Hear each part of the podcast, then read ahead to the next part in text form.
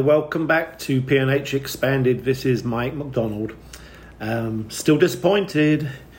I'm sure you are too. I don't want to drag your chin alongside mine, uh, but I do want to try and dissect a few um, moments in the game that could have been different with my captain hindsight cloak on, um, which of course is so much easier than standing at field level like Arteta has to do and try to figure all these different things out. So, first of all, as always, starting with the sliding doors moment. Well, I think if you read the blog that I can't get past the fact that I think that the messaging was wrong. I don't know if it's something that was said that was misinterpreted or the wrong thing was said or the right thing wasn't said.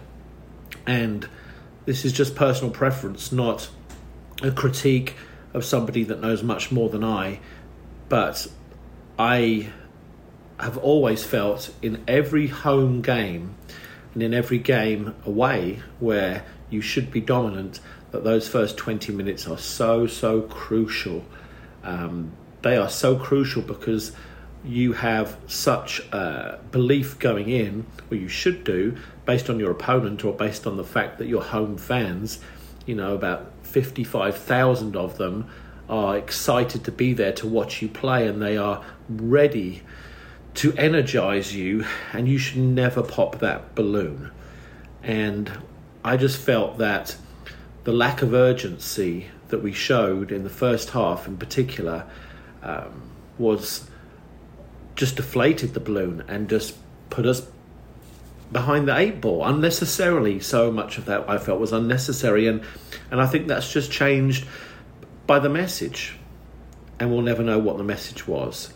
So can only assume, but I didn't feel like it was corrected at half time. We did step up the intensity maybe after the first 10 15 minutes of the second half. I think it's off the back of Burnley having a really good opportunity, which normally, you know, makes you pull your pants up and realise that you better get with it. But I don't know that this was a game where our coach excelled like he has been recently in other areas. And I do want to say that uh, and I've said this one before too, that people don't, I suppose, realise that coaches can have bad games like players can have bad games. They have a completely different job, but they can miss things or they can just focus in on the wrong things. Their emotion can drive them in the wrong direction, and they can uh, end up speaking on um, incidences that have perhaps happened and gone and can be addressed on Monday morning uh, or get focused um, on the wrong areas rather than what needs to be changed and how we could uh, adjust and win. I don't know, just rambling here, but it's just trying to get the point across. I think that I feel like the message had to be on top of whatever tactics you want the team to employ, employ, the message has to be that you start with intensity and f- try to implant fear into the other team. As a team like Burnley coming to Arsenal should have a level of fear of, oh boy, what could happen here? They should have that anyway. Um, and if their coaches got them all riled up to the point where they don't have that, then in the first three minutes, you make sure that you do what their coach didn't do. And you make sure that they understand that you're the boss. Anyhow, moving on to a positive that I wanted to.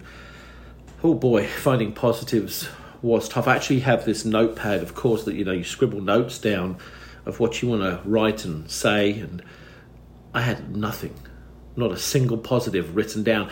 And you know, of course, there were positives, and you probably read about them, but it was a little bit sad that I had nothing written down, um, and that's probably a first.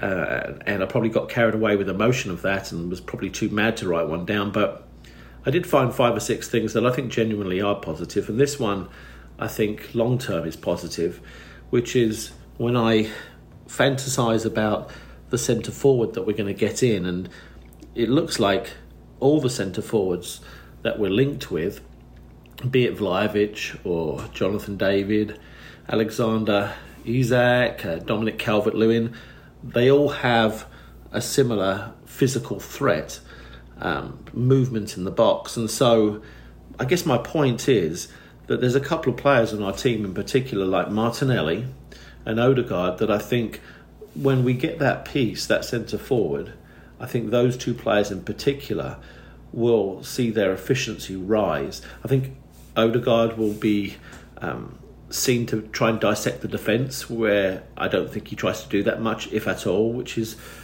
the superpower I talk about. And I think everybody agrees that that's the one thing that he has that maybe others don't. Um, but he's underutilized because he doesn't utilize that because he feels it's worthless with Eddie or Laka up there. And then Martinelli, of course, um, with his golden first touch off these many long switches or long balls from Ramsdale White, and his um, the situation that he finds himself in one on one running at defenders. Often there'll be some end product to that, and some more belief that if I put a ball in the box in the air, it won't just be Ben Mee that's heading it out. We might actually once or twice be able to head it in, just as one example. But those are two players that I think who are playing very well right now. But still, there's, let's say, another 20% to come. And I don't think that they can give it because soccer's soccer, call it soccer. Football is a team sport. And so, for a player whose priority is to provide, they can only provide if the person receiving is willing and in the right position and able to make their product look effective. So, there you have it. There are two things I wanted to pick out that I think need to be improved. So, um, firstly, I watched, uh, after I'd calmed down and got past my son complaining about the defenders taking so long and then deciding to pass to each other, um, I said, "Well, Max, you've got to look at uh, the players that don't have the ball in front of them and look at what they're looking at." And you know, we call it scanning. And and when a player like Sambi, perhaps, or Odegaard, Smith Rowe, when they're about to receive the ball, have they checked over their shoulder and looked for colour? Um, and that should be their first look. Uh, Johan Cruyff always said you should never have to look locally because your peripheral vision sees what's locally around you. But if you look far in the distance, so if you look over your shoulder and you look 20 or 30 yards, then you'll see what's in the distance, the runs behind the defence, the longer balls between the lines. You'll see those, and you'll also see the local stuff. Because when you pick your head up higher, you get to see close and far. I didn't see that. And so that's a concern. Um, and that's sort of a midfielder that I wish for is is a midfielder like Fabregas because if you remember him, he would have his head on a swivel and he would scan every two to three seconds, constantly checking to see not just where his options were, but where's the best option? The one that the people on TV can see with their widescreen TV and they can see the run off the ball, but we have, a, you know, a Coke in our hand and, and sitting in a recliner, and it's easy for us. And if you're down on the field, being pressed, being shouted at, and conf- the confusion of all of that, what what do you see? And I'm not sure our midfielders are seeing and I, I felt this way all the way back to when Aubameyang, I think a season, season and a half ago, was making so many good runs behind the defence and not being found. And more often than not, it's because he wasn't being seen. And it used to frustrate me because I could see it, and then I'd think, ah, if I can see it, surely they can see it. And then I remember when I used to play football, no, no, no, no, that's not how this works. Just because they're better than me doesn't mean that they see it. And I'm sitting on a couch. So it's a lot more complex for them unless they do what Johan Cruyff suggested, which is you scan, you do it often, and you look into the distance so you can see the distance and you can see what's local. You see both. Our players need to learn that. Okay, the other one that I felt the tactical switch that I felt would have changed things. Uh, we've seen this before, and it was odd that we didn't do this. But you know, when you're playing against a stubborn. It was sometimes a mid block that they played with, sometimes it was a deeper block, but either which way, it was a very compact, organised defensive unit. They were letting us have the wings. Okay, well, we should be a team that if you let us have the middle, we can penetrate through the middle. If you let us have the wings, well, we can do that too. And whatever you give us, we can take advantage of that situation because we're Arsenal, we're not Burnley and we have, or we should have, strength in all of those areas, certainly enough to beat Burnley. Uh, so, okay, they gave us the wings, but did we really capitalise in the areas that they gave us? No team can cover the whole pitch, no matter how good they are. They're going to leave you something because the pitch is too big. So you have to try and take what they leave you. And I don't feel like Arteta did that. So, as an example, you know, I think that perhaps uh, not playing Holding, leaving White in the middle, so we have that penetration coming from White as he has done all season through the middle, and then maybe play Tavares at right back. He's two footed, and uh, let Saka do what Saka does get the ball and come inside and drive across and have Tavares overlapping around the block. The block becomes um, irrelevant I think, if you can go around it. And that's what they are desperately hoping that you don't do. They want you to try to go through it, not around it. But we didn't have an overlapping fullback, and I think sometimes our system is trusted regardless of the game that's in front of us. And the game that was in front of us and the joy we were having was a left footed right winger in Saka coming inside, a right footed left winger in Martinelli coming inside. But nobody going past him. And that's an exaggeration. Tierney went past Martinelli a few times, sometimes got the ball, one golden opportunity, wasn't given it. But then still, you've got the issue of what happens next. You've got one of the best crossers in the Premier League in Tierney, as far as aerial crossing, yet he knows when he puts the ball in the air, it's going to Ben Mee, Right? I mean, Ben Mee or Lacazette? Come on. So I just frustrating, right? So that's what I would have done is uh, switch them. Uh, you could either switch them, put Saka on the left so he can go around the outside himself and not need someone overlapping. Martinelli on the right, he's done that many times. Go around the outside, cut in, don't need a right back, or leave them where they were and utilize the overlap on the right side as well as Tierney on the left side. But we didn't do that. We made it too difficult and intricate, trying to go through the middle, or we gave up and just toss balls in for Ben Mee. Urgh. Frustrating. Okay, so to try and find some solutions to this, just for fun, right?